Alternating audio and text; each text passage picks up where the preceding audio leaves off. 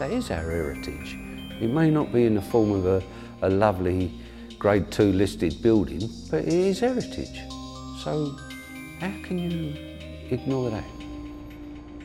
You know, the bottom line is that the council's got a responsibility um, and uh, it, you know, it takes our money and it expects our votes and it really ought to do something. Are you saying that? Yeah, definitely. Everyone's distressed on this estate. It's tore people to pieces, Yeah. you know. But I really mean what I say. I'm not moving. This is going to kill me. We're very passionate about saving it and we won't give up. Uh, bailiffs and bulldozers, that's our motto.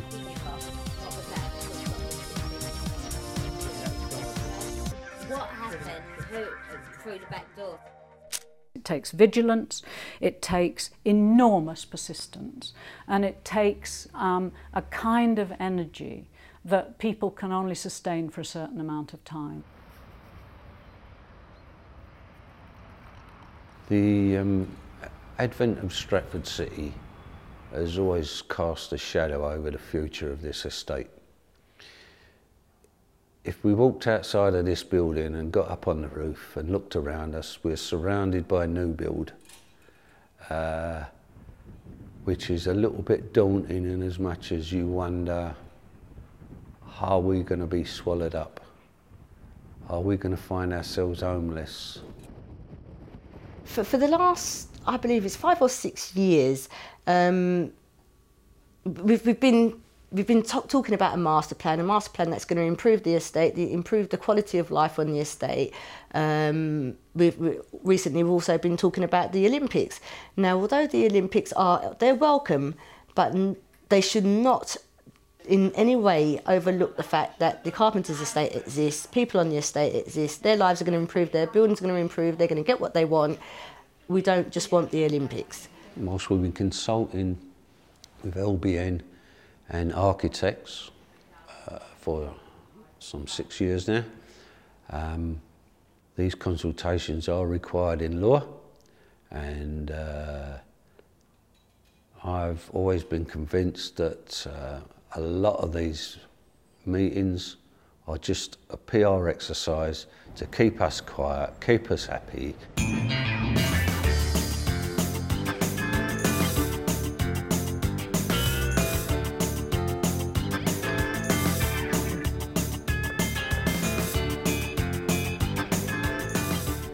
On the Excalibur estate, there's 187 prefabs. We have a prefabricated church as well, which is a bit like an Anderson shell. It's a beautiful little church. And it's a great community, a great place to live. I wouldn't want to live anywhere else. Lewisham Council, which is the landlord, want to transfer the stock to a housing association, which in this case is London and Quadrant. And London and Quadrant want to demolish the estate, demolish the prefabs and build a high density housing estate comprising of roughly about 500 homes. The choice is do we want to live on a high density housing estate or do we want to keep a vital part of history um, and continue into the future the way we're living now and we all want to continue with what we've got.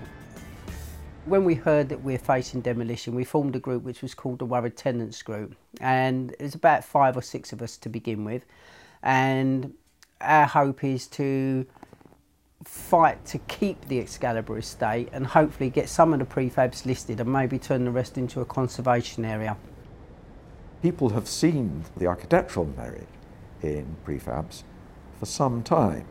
The prefabricated house was meant to have its own aesthetic, and in those terms, it was meant to be something other.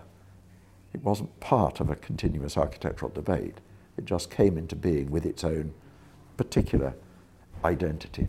They've got architectural interests, they've got constructional interests, and they've got enormous social and historical resonance too.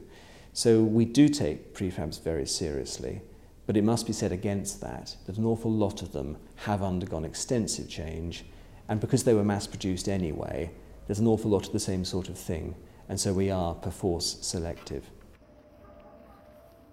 We're three years into it now And uh, we think our campaign has actually grown and got bigger over the years. And we've got more enthusiastic about saving the estate.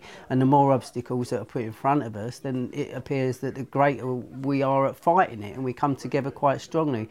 Again, we think we've, we've got quite a unique group and um, everybody's got their own job to do and they do that quite well. You know, whether it's be at the archives or getting in touch with politicians or getting in touch with the media.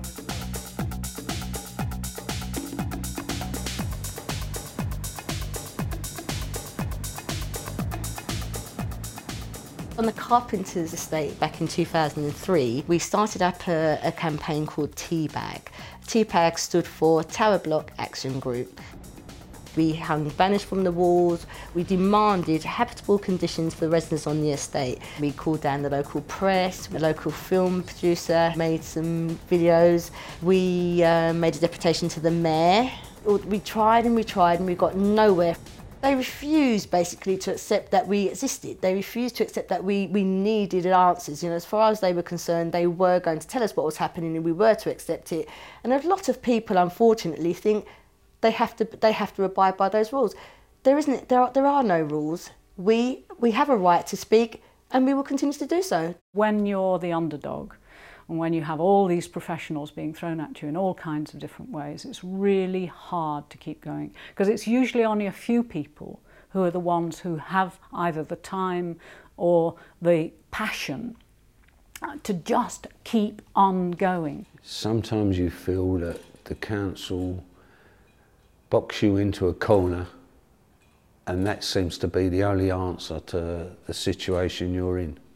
Um, that I find very challenging.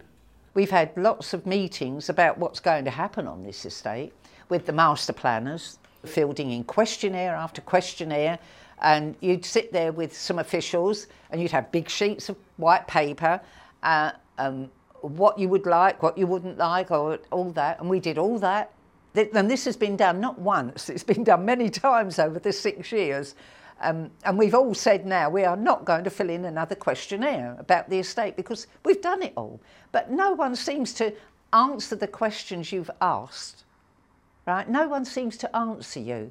They, they never give any answers. And every meeting we've been to, we know no more than we did six years ago. So to me, they will do what they want. Whoever the group of they will be, they will decide professionals find it easier to hear a middle class voice. I think very often people who haven't been through any professional route have a more difficult time expressing themselves. The more deprived you are, the more deprived you are of power. Local people are at the bottom of the heap and therefore um, they have to be more deft, more professional, more knowledgeable and more passionate and persistent than anybody else. I do believe that the residents do get listened to um, by the architects, possibly by the master planners. The only thing is, when the questions are taken forth to Newham Council, who are ultimately in charge of responding, that's when I think it falls on deaf ears. People involved with buildings and with building heritage um, tend to perform within their own uh, jargon dialect, as it were. So they have their own way of communicating with each other, which doesn't necessarily jump the void to ordinary mortals. Um, what we're now demanding is not only habitable conditions on the estate, but we also want to know what's happening to the estate as a whole. We don't want people to move off of the estate and feel they have to go because it's something that they're being pressured into. There are certainly one or two residents known to me who've been here since the place was built, um, and they're not really being listened to. And it's it's a you know it's more than a crying shame. It's really veering into scandal territory. What we want is for those in charge of the master plan, if there is going to be one, to understand that these residents want to be recognised as the Carpenter's Estate. And in order to be recognised, you have to make a stand, and that is what we are going to do.